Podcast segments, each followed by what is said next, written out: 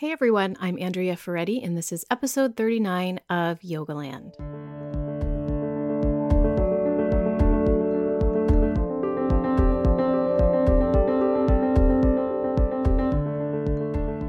On today's episode, I had so much fun and the great honor of interviewing one of my favorite, favorite people in Yogaland, Richard Rosen. I remember meeting Richard. I remember the first time I met him very clearly just being at the Yoga Journal office in Berkeley and feeling like a very green editor and just uh, pretty nervous. And Richard is so warm and so immediate and so easy to to like and to get to know and and he's also so knowledgeable. He's the author of four other books, The Yoga of Breath, Yoga for 50 Plus, pranayama beyond the fundamentals. He's a wonderful pranayama teacher and original yoga. And he started practicing in 1980. That's actually the first thing I asked him about is the origins of his practice. He did his teacher training at the original Iyengar Institute in San Francisco. And in the late 80s, he co-founded Piedmont Yoga Studio with Rodney Yee and Claire Finn. And that is the studio uh, where Jason did his teacher training many years ago. So Jason trained under Rodney and Richard and Mary Paffard, and several other teachers were on that staff as well. I apologize if who I'm missing, but I know that, you know, Rodney and Richard in particular were just incredibly influential for Jason. So Jason and I both have an incredible respect and fondness for Richard. This new book that he has is called Yoga FAQ Almost Everything You Need to Know About Yoga from Asanas to Yamas. And it's so great, you guys. It's just, it's quintessential Richard for me in that it's really uh, deep. He did his homework. There's so much research went into this book. He does this great balancing act of offering several perspectives, but then making it clear what his own opinion and perspective is on a particular point. And I just love the idea of having a yoga FAQ because, as we all know, yoga's it's it's not easy to uh, to get to all of the answers. So it's a little bit tongue in cheek. For this interview with Richard, I focused mostly on Patanjali's Yoga Sutra. It's one of the chapters in the book, and I thought it would just be very relevant for so many of us. I don't think I know a yoga practitioner who isn't interested in some way in the Yoga Sutra and or who hasn't you know contemplated the yamas and the niyamas. So we go through that and I hope to have him back again and Jason is jonesing to interview him. So uh, hopefully we'll have him back and Jason will do an interview on other parts of the book as well. Let me know what you think of the episode. You can comment on yogalandpodcast.com slash episode 39 or on iTunes. You could always leave a review on iTunes, or you could follow me on Instagram at Andrea Ferretti and leave a comment there. I thought it would be such a nice way to introduce people to you by going for a moment to chapter five, which is What is Hatha Yoga? Yeah. And I want to just read an excerpt because I think it captures your voice and um, your charm really. Like your just your ability to write about this topic in such a such a live lively way. Okay. So, so the question that you pose in this the beginning of this chapter is you've been doing yoga now for longer than i've been alive which is not true for me by the way. What was it like to practice yoga back in the 1980s and you say i have trouble remembering what i did yesterday and you want me to re- remember what it was like in 1980 what was a much different yoga world back then? For one thing there were hardly any yoga schools around unlike today, where there seems to be one on every street corner like gas stations with new ones popping up every day. The reason for this is simple supply and demand. 35 years ago, yoga wasn't the big business that it is today. A recent survey by a popular yoga magazine somehow came up with a tally of more than 36 million yoga practitioners in the US. That is so crazy yeah. who collectively spent an estimated $12 billion. Yes, that's billion with a B on yoga in 2015 for everything from classes and workshops to books, CDs, DVDs, props, vacations masquerading as retreats, and last but not least, yoga togs. Back then, class fees were under $10. There were few books available and no CDs or DVDs. The earliest yoga tapes were VHS cassettes. Mats could be had for a few bucks, though depending on the intensity of your practice, they'd only last a couple of months at most. Retreats were rare and usually hosted at rustic centers in Northern California and not in India or South America or Hawaii. And everybody, women included, wore, wore their old baggy clothes to yoga class, not today's $200 yoga uniforms. Oh, and nobody carried water bottles into class or kept their cell phones next to their mats just in case the president should call for advice on the crisis on the crisis in the Middle Middle East. Admittedly, neither plastic water bottles nor cell phones existed back then. so, I would love to know a little bit more about how you started the hatha yoga practice. Gosh. Yeah. All right. I'm going to make you dig back deep into the recesses of your brain. I moved down to uh, the Bay Area in 1980 to, to finish up uh, my uh, matriculation at, at, Cal. And I was ex- exercising at the time with weights. I wanted to build up my uh, arms and chest and whatever else I was doing. And it wasn't working very well. Uh, and so I, you know, I was I was looking around, and simultaneous to this, I had just broken up with my uh, longtime girlfriend, and I was I was miserable as, as people are when they break up uh, with with their with their with their lovers. And I was sitting around my little apartment one night, and I remembered something that I read a few years earlier when I was still in college, when I was still a humanities major. At the time, it made absolutely no sense to me whatsoever. I couldn't figure out what, what the guy was talking about. But all of a sudden, it, it just sort of it just sort of rang a bell of some sort, and it was a, a quote from Krishnamurti, one of Krishnamurti's books, so I pulled it down, and it was like a 180 degree re- revolution. All of a sudden, everything that he was saying about who I was and what I was feeling made perfect sense. Yeah. And that got me started on reading these books that were related to this idea of transformation or whatever. I, I, I didn't really know what I was doing at the time. And I came across a book by a guy named Robert de Ropp called The Master Game. He was a disciple of um, I can't remember now, uh, maybe uh, Ouspensky or somebody like that. And he said in it that the best exercise that had ever been invented was yoga. So a few days after that, I was reading the East Bay Express. I didn't even know if it's still around. And there was an advertisement for the yoga room, which was in Berkeley. And I was, you know, down the street in Oakland, just across the border from Berkeley at the time. And I mean, I didn't really believe in messages from the universe at the time, but it, you know, it, it just seemed like a, a pretty interesting coincidence.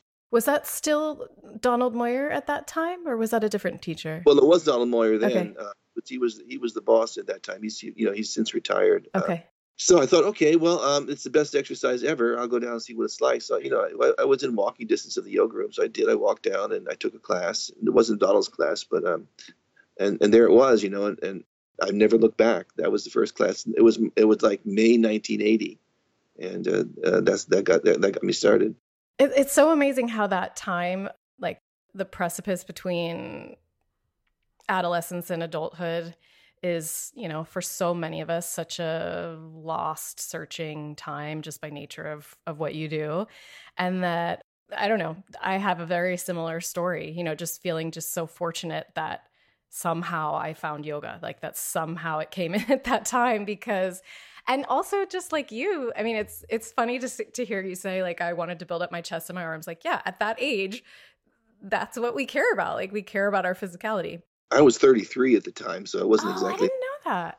Oh yeah no i was i was pretty far along. Yeah uh, yeah. uh, so i was lucky i got started when i did because you know uh, you, the, the, older you get the, the, the, more you, you stiffen up and, and, and whatnot. Yeah absolutely. Two years after that i decided i'd, I'd take classes at the Iyengar institute in, in san francisco and was it was it still the one that's out on Taraval? Was it was it? No, no, okay. no. It was okay. it was on Clement Street. Okay. It was in a little cramped little building, and there was a couple. I did a couple of semesters there uh, before it moved over to Taraval. And like the program that Jason did with you and Rodney and Mary Paffard, it was a two-year program, right? At least. It was at least two years. It might have been three. I don't recall. I have my grades here somewhere. Uh, I'm the I'm the one who wrote the two books on pranayama, and Manouso gave me a B plus in pranayama. That's pretty good for Manouso. Yeah, I would think. Yeah, yeah. You know, Jason spends a lot of time saying to students, you know, even though the 200 hour training is has just kind of become the Yoga Alliance minimum standard, yeah. that yeah. If you feel like you graduate from that uh, training and you know nothing, that's okay. There's nothing wrong with you. like, you know what I mean? It's just like you're just at the tip of the iceberg. And I mean, I only have done technically, you know, I mean, I feel like my time at Yoga Journal and all of the teachers I studied with there was a lot of training in and of itself. But technically, I only did a 200 hour training and I did try to teach after that. And I felt really yeah. at sea. It was very hard. 200 hours is, is, is an introduction, no more than that. It doesn't really qualify a teacher it was for me basically just like a deepening of my own practice and getting to understand that I could have my own practice. And then from trying to make the leap from there to teaching someone was yeah. just I mean, I only I lasted part-time for 2 years and I hang up I hung up my strap. I hung up my, my yoga strap. Okay, so let's get into Patanjali. So one of the things that you talk about early in the chapter is the story behind who was Patanjali. Like we don't know much about this person, but you haven't. There's an interesting story about the name, how the name, the the, the lore associated with Patanjali. I was wondering if you could talk through that a little bit. There's several um, explanations for it. A couple of them I don't remember right now, but the, the one that's most popular is that his mother, whose name was Gonika, I really feel that there should be a, an asana named after Gonika. Uh, I think we, we got to get rid of some of these Vedic sages and put in some people who are females and for a change. That would be great. Yeah. Uh, anyway, she was a yogini, uh, yogini, or, um, and she was uh, getting on in years, and she was childless, of course, and she was looking for a, a child to um, pass her knowledge on to. Apparently, she prayed to whoever to send her a, a, child, and she she opened her hands up in, in, in a gesture that's usually called Anjali Mudra. And just at that moment, uh, there was a serpent looking for a, an opportunity to incarnate in, into the human world, and he f- dropped out of heaven into the open hands of, of into the open hands of Gonika. So Pat means to fall, and Anjali is, is the name of the of the gesture, the open hand gesture. So Patanjali is is how the the name came according to conventional wisdom. Yeah. So given that, I mean, we don't know much more about the actual person Patanjali, correct? And that's my feeling. Although you're going to get a lot of, I'm going to get a lot of uh, blowback on that because there are people who feel that there is, there are some very concrete biographical information about him. Huh. That's funny. I haven't I haven't seen that. There are people who who they very strongly believe that there was there was a person named Patanjali. Huh. he, remember, he's not the author of the Yoga Sutras. He's, right. He's a, it's like the collator. Right. He just picked, he cherry picked these uh, these sutras from various sources. So, but given that that mythical story, regardless of what we know or don't know, given that mythical story, it would seem as though he was held in pretty high re- regard, right? Like if he was thought of as an angel who dropped from the sky. So, so I'm just curious. Like I think you mentioned, I couldn't. I was looking for the reference this morning. I couldn't find it, but I think you mentioned that there was a period in Indian history where the Yoga Sutra was. I don't know if you said widely read or if it was just considered popular. I was wondering about just how it was received then versus how often you know modern yoga practitioners refer to it and read it now what i think i said was that there was a period of time when the yoga sutras just completely disappeared from the from the scene um, that, that, that it had it just lost its its, its power and that it, essentially it's a revival uh, of the 18th and 19th centuries the yoga sutra is a is a difficult text because it of the, the metaphysic behind it, which is a dualistic metaphysic, which is a philosophical dead end. There's a really there's some really difficult questions that are raised by that way of looking at the world that are not they're not really sufficiently answered by the text. And also, the other thing about Patanjali is he he just pulled the stuff together. The real teaching that that comes out of that text belongs to Vyasa, who, who was the earliest surviving commentator on the text. Now, there's some indications some of the um, experts on the Yoga Sutra that Vyasa was a pen name for for Patanjali. That he wrote his own he wrote his own commentary. I don't have the, the, the chops to really determine whether that's how true that is or not, but you know, uh, usually what people say is Vyasa lived a few hundred years after Patanjali. But now there's a there's a new a recently book out by David Gordon White on, on the on a, the biography of the Yoga Sutra, and he makes that uh, statement that that you know there's a there's a chance I don't remember how sure he was about it, but there's a there's a chance that Vyasa was Patanjali. Huh. Well, that would be smart. He was like his own hype man. he was his own. it's like, oh, see, I'm presenting these really minimalist ideas. They're so hard to uh, to interpret. Let me just interpret these for you. So that, that was the point of it. They, they weren't really meant to be. It wasn't a, the, the Yoga Sutra is an, is an is an instruction. It's not an instructional manual like we have today. It, it, it's a it's a you know cliff notes it's it's an outline and you know. So why do you think that is? You know you, you one of the first things you point out is that you know they're referred to as as aphorisms and, and you don't think of them that way because an aphorism cl- usually the meaning is clear. It's yeah. a short pithy phrase but it's also the meaning is crystal clear and they're they're obviously not crystal clear like they're open for interpretation. Do you think that was intentional to allow for interpretation and even evolution of the ideas? That's what's happened to the text. I mean, you, the, the, the translations that come out nowadays are adjusted for sense, modern sensibility. I think. Yeah. You know, the people are going to maybe uh, protest against that, but.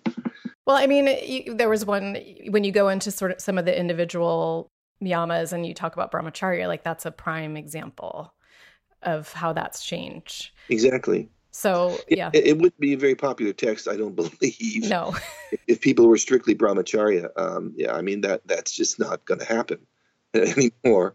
Um, and uh, you know, so it's been it's been it's been jiggled a little bit, you know, to, so that they talk about appropriate appropriate sexuality rather than just you know no sex at all, no no no physical sex, no thinking about sex, nothing that could possibly lead up to sex. I mean, you know, it's just like just cut it out of your life completely. Yeah you may actually go into this in the book and I haven't gotten there yet, but you know, how did it become such a such part and parcel of modern hatha yoga? It's a really good question.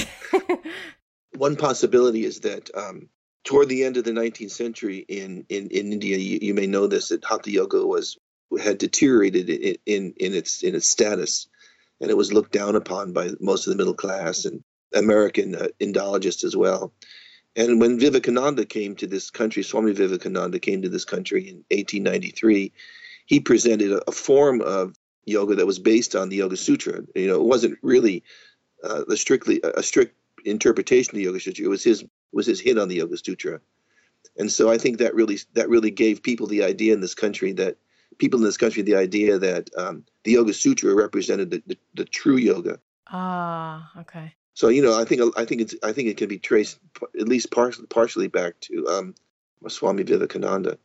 Did he call it Kriya Yoga? No, that was um, no, he called it um, Raja Yoga. Okay, okay, okay. the Royal Yoga. Okay. Again, a smart spin on things. Yeah, it's a spin. His his book uh, Raja Yoga is really the first modern yoga book.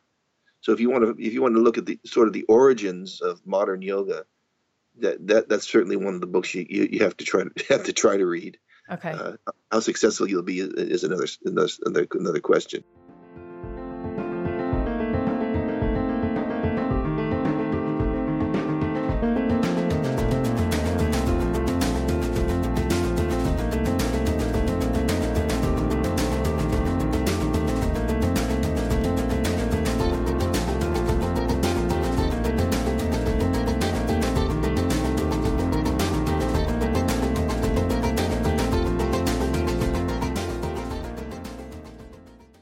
You know in the in the overarching teachings of yoga most of the teachings are are like you, you mentioned this earlier most of the teachings are non-dualist and patanjali is a departure from that so that's my take on it uh, that's most people's take on it i would well you know i think a lot of people a lot of a lot of the modern commentators translators try to try to spin it in a way that that's more Vedanta, that's more monist mm.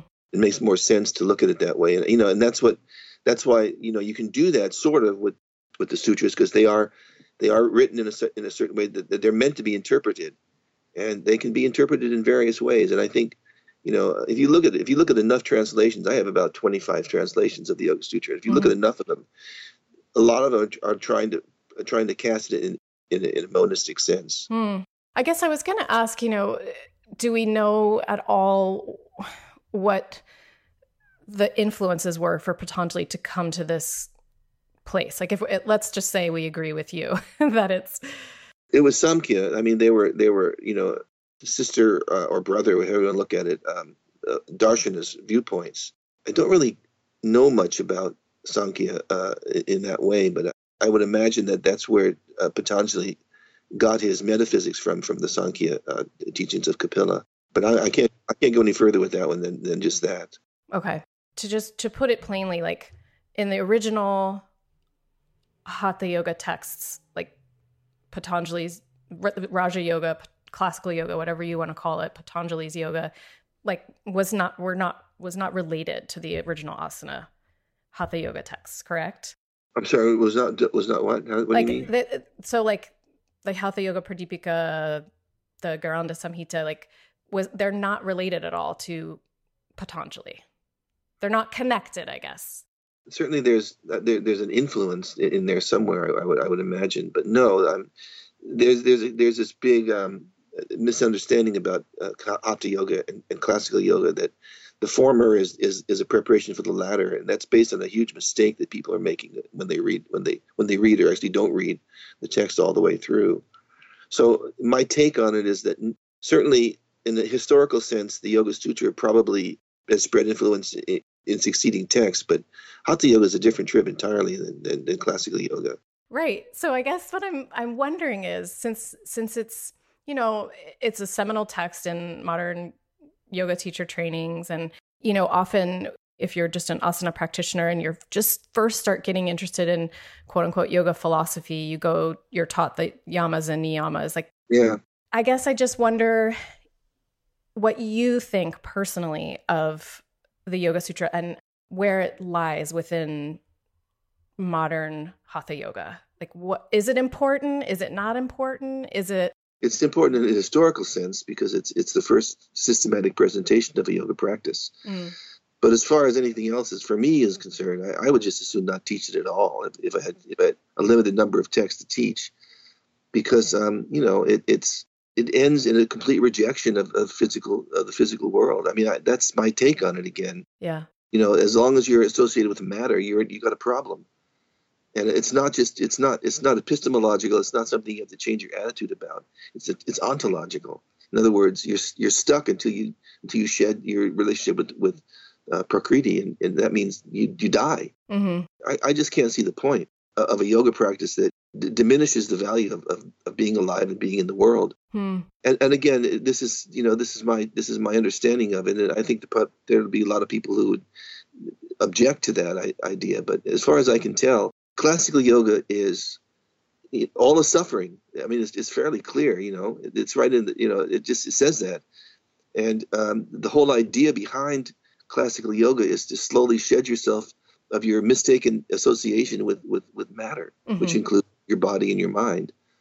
And you know, I really don't, I don't really feel that's a useful way to go about practicing yoga. Mm-hmm. For me, you know, yoga is a, is a, is a is a discipline that that increases your feelings and, and your in, uh, your relationship to the world around you and the people around you. So, I mean, I would you know not pay as much attention to the Yoga Sutra in a training class as as, as is done nowadays. Yeah, and also like it takes away from um, the idea that embodiment is just part of nature. The, the body was looked on as, as, as sort of this as, as this problem that you had to get rid of, right? Than being you know an expression of, of the goddess. Mm-hmm. You know, so I, I can't really, you know, I, I, just really don't eh, understand anymore why we're, and, and, and the yamas and niyamas are, are very limited. Right. I mean, I, there, I have this section in there where I fill it out with all these other yamas and niyamas. I know, I love that. Can you talk about some of the ones that you found? So you said you found at least like 60 other behavioral guidelines in different texts.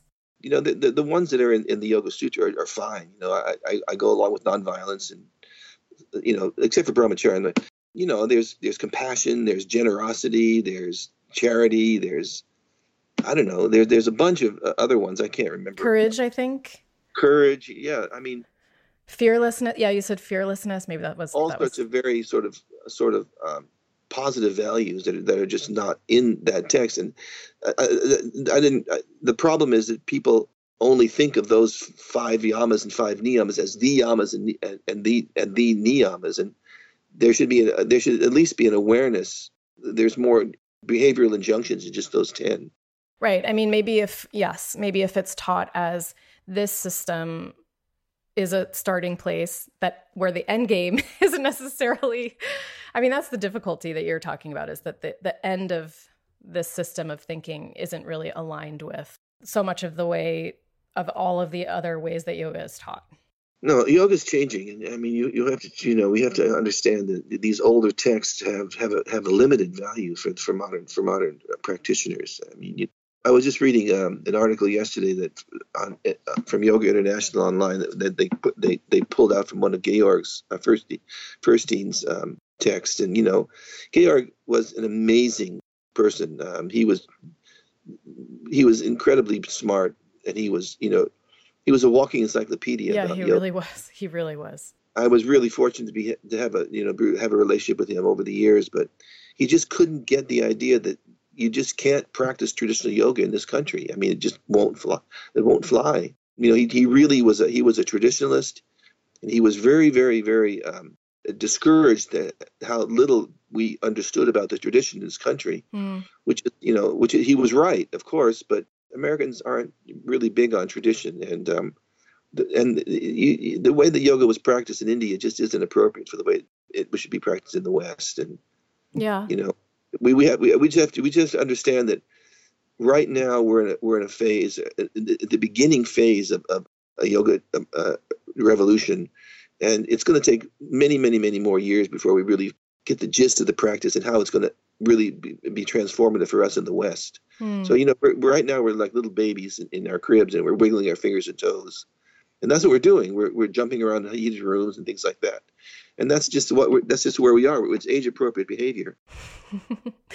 okay, so two questions related to that. Um, for students and teachers out there who do want to get some guidance from the historical texts and who do want to feel like at least they are even if they're not you know a living perfect perfected embodiment of the tradition that they're informed by the tradition like what texts do you think are are valuable practical texts for people to look practical, at? Practical practical texts. well, okay, let's start with valuable. Say, say for example, um, the Shiva Sutras, not, not, not the Shiva Samhita, but the Shiva Sutras, a very very beautiful um, text on you know our, our, relationship to the self, and also the Vijnana Bhairava has has all these different meditations in it, which are you know, and, and the interesting thing about that is that when we're told to meditate, oftentimes we're told to go in. You know what I mean? And separate ourselves from the outside, which is fine. But you know, the outside is also, according to the Vijnana Bhairava, a source of a source of insight into who we are. And so they, they talk about whoever wrote the book, I forget uh, now, but the author talks about listening to music or contemplating your lover's face or looking at a sunset or something like that, mm-hmm. where it's not just going in, but you're also going out to look at to look at the world as a source of, of meditation and insight and, and, and wisdom. Mm. To me, that's always been a, a very useful uh, text for, for uh, you know the idea that meditation isn't doesn't really separate yourself from the outside world. Mm-hmm. Right. I mean, that seems really useful because it's like we're sort of alluding to, you know, in in modern life, that's not often possible. Yeah to just, you know, even people who like even for my life, you know, I used to at least be able to do a one day silent quote unquote retreat with Sarah Powers, you know, every few months. I can't really do that anymore with my life, at least just at this point in my life. Yeah. So, yeah, that seems valuable. Any others?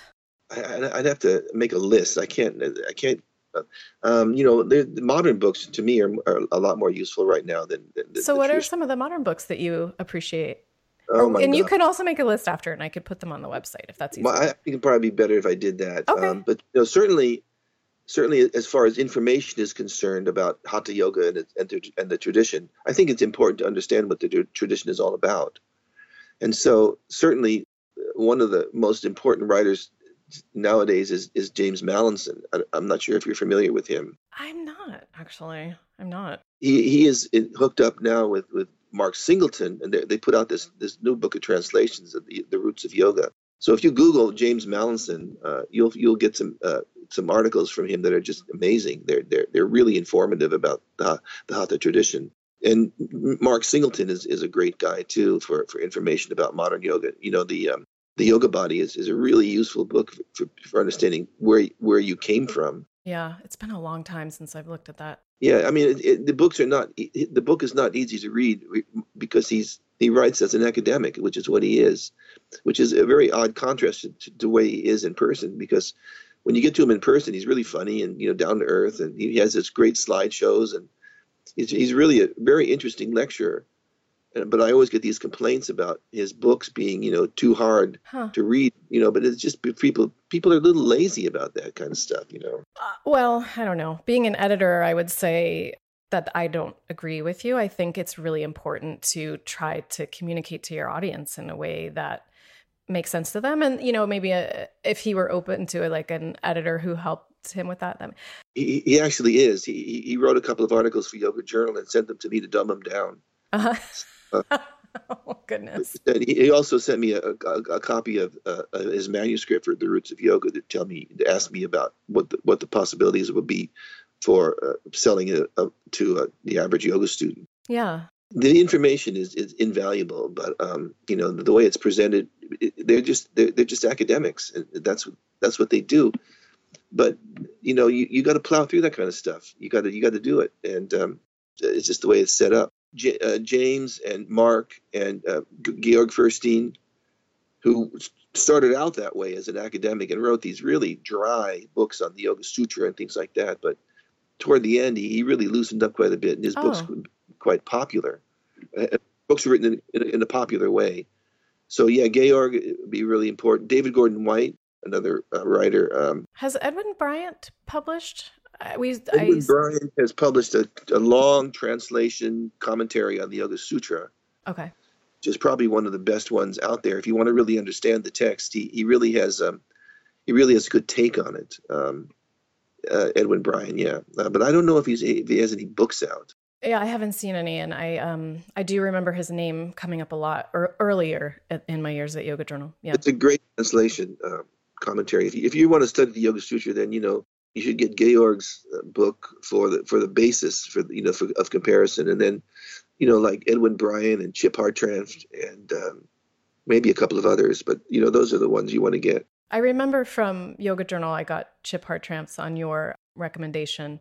Uh, Georg did the philosophy part of my 200 hour training, so oh, yeah. I actually got you know got to be in the room with him, and um, yeah, I, f- I just you could feel his brilliance. You could um, it was pretty amazing, and we read a bunch of his books. But I did feel at that point in my study and in my training that a lot of it went over my head, and I really wanted to learn it too. Like I really wanted to to be a good student. But um, I think this is something actually that is a gift of yours, and I love that it comes through in this book too, which is that you care about you know doing your research and you present I mean, I, th- I think you just do a really good job of saying, this is my point of view. And there are people who might take other points of view, but I'm going to keep going with this trail of my point of view. So you get to hear it. And your your voice, I mean, as long as I've known you, you know, I got to edit you a little bit at Yoga Journal. You just have such a natural writing voice, Richard. And it's just so nice that your humor comes through. Thank you. Yes, and so I really want people to know that about this book. It's like I, I when when the book arrived, did I tell you this already? The so we got two copies because you sent me one, but I also had ordered one. So the book, oh. the first book arrived, and I opened it, and literally Jason grabbed it out of my hand, and he said, "Can I take this with me today?" And I'm like, "No, no, this is my book. Put it down. I'm preparing for an interview." And he kind of went, Oh, okay. And so then the second book arrived a couple days ago and I gave it to him and I said, This is your copy. And he said, Thank you. And we were both kind of nerdily like sitting at our kitchen counter. I think both of us were side by side looking through the book. And I said, This book is such a great idea. It's such a great idea because I just know from my own experience, like, it's really, really, there's just such a vast breadth of of information out there in, in terms of the tradition and it's like a lot of it is hard to get through. And you pick you pick a little bit up here and you pick a little bit up there and then you're like thoroughly confused and you think i'm going to come back to that and then you don't necessarily come back to it. And i just i don't know i really love the way it's written. I think you just did a great job. I love it. Well thank you. I mean I, it was it was a it was a slog. I mean I, I, I there were moments that i thought to myself this is ridiculous. I'm going to give this thing up. I'm sure. I was wondering how long it took you couple years. you know, I kept getting extensions, and, and one time I came to the my second extension. I said to myself, I can't do this. I'm going to quit. And I so I I, I wrote my editor at Shambhala said, I'm going to send you the, the the the advance back, and she said, No, you're not. Oh, what a good editor! She just like kept you on it. So she gave me another another another extension.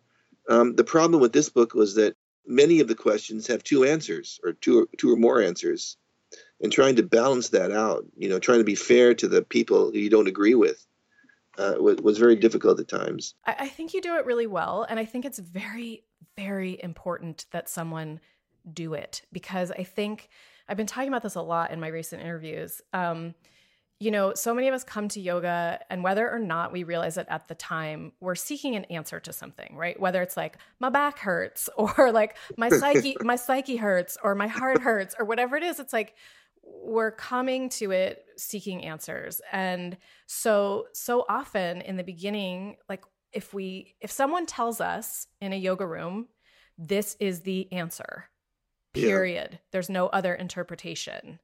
Turn around and walk away. Well and, and we go with that. And and i just think that there's i think that the practice teaches you that having the ability to hold lots of different possibilities and think critically and think in a nuanced way. Like, can you imagine how much more humane our, our civil discourse would be right now if people could accept the fact that there could be more, more than one answer to a question, a proper answer to a question? Very true. I, I think about that all the time lately. Yeah, I think there's a mystery at the heart of the universe, and I think that's that's that's the first thing we have to get uh, uh our, our, minds wrapped around is that there there are no ultimate answers at this point in time for us and uh, you know that we just have to accept the fact that there at times there just is no answer. They, you just have to do the best you can and hold hold on to the information as provisional. Mm-hmm. It's the best what you know at the at the time, but you know you got to be ready to drop it at, at, a moment's notice when something more more reasonable comes along. The other question I had for you a, f- a few minutes back was, you know, you talked about how we're sort of in our infancy in the yoga practice, and so do you ever think about where you would like to see us go or what that possibility could be? Well, I do think about it uh, quite a bit, but I, you know, I, I, don't really have a really strong idea what what what what I what I've tried to do at times is look back at the tradition to see what kinds of things in a sort of a symbolic way that they were doing to create a, a, a transformational practice, and then try to find out what it is that we need to fill in the gaps of what we're doing are here. I, am not sure uh, what, what what's missing and what we need to do. I think it's it's going to be a natural process over over a long, long time, mm-hmm. and that you know that we all have to contribute to. I, I mean, um, I, I, think it, it, it's it's it's a group process, and the unfortunate thing is that a lot of the yoga groups are sort of separate from each other. Yeah, that's true. Not, there's not a lot of cooperation between them at this point because you know they're businesses they've got their own trips and what they what they want to do um, with their resources. But I really think that, that what we need is is a cooperative effort among a, a lot of different yoga schools. which is going to be really hard to get. That's a good idea. I mean, I think it. I don't know. I. What do you think of this opinion that I have?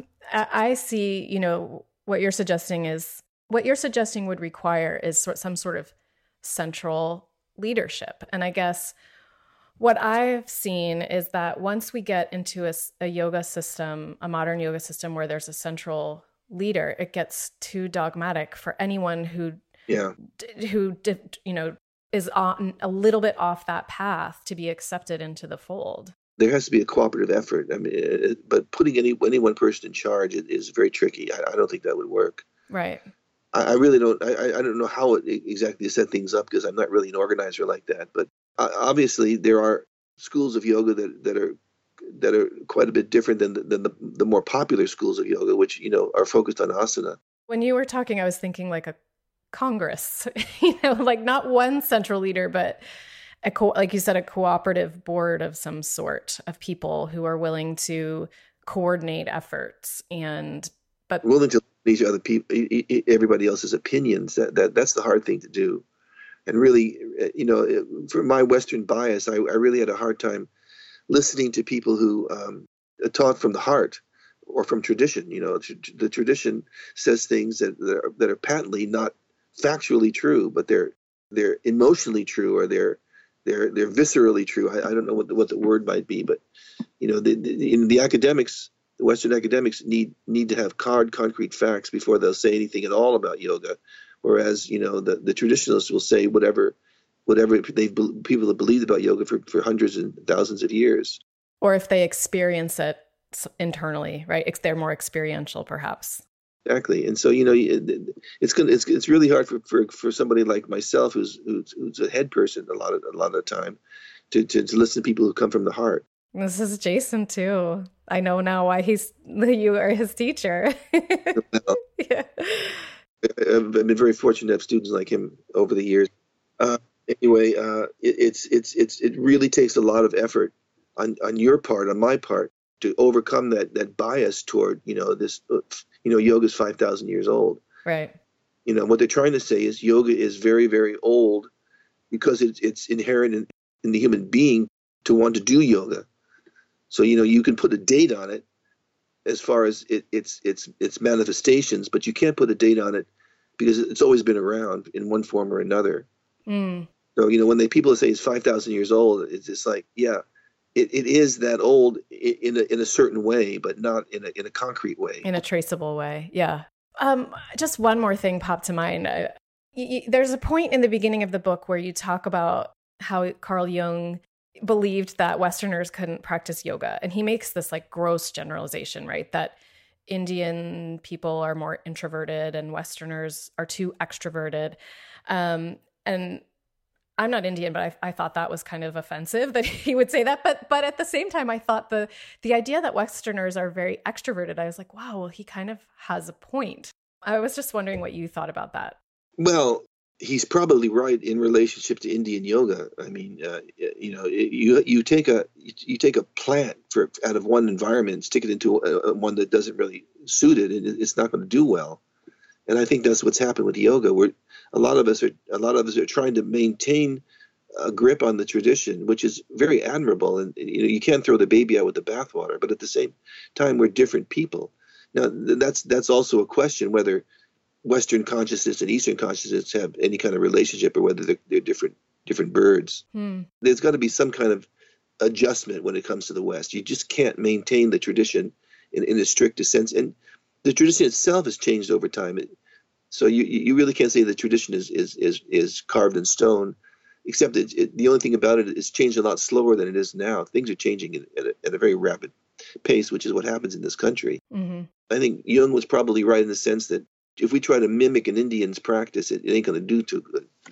Uh, but you know, what what does it what does it mean to be a Western yogi? How does our consciousness um, interpret this this need to be to, to know the self? It's a big question. Yeah, it's the big question. It's the big and question. it's going to take them to answer it because we just, I, I, mean, I don't know. Maybe there, there are people out there that you'll discover that, that have an idea what, what that means. I mean, yeah, it's a, I think that's a good, it's a good place to stop and for, you know, for people to contemplate because it's, there is, I don't think there is an answer yet to that. Well, I, I think, uh, um, let me just say that yoga teachers have a, a very um, strong responsibility to work to find out these these find out the answer to this question what is western yoga going to be like in the next 50 or 100 i mean this is the generation that's going to pass on to the next the next generation the, the knowledge and and, and the um, and, and the insight and you know you uh, you're you're a yoga teacher if you're a yoga teacher you have a responsibility to work these things out mm-hmm. Mm-hmm. yeah so, so there all right i love it that's your last word that's all you're going to say about that Thank you, Richard. Thanks so, so much for talking to us. It's great to see you. It's great to see you too.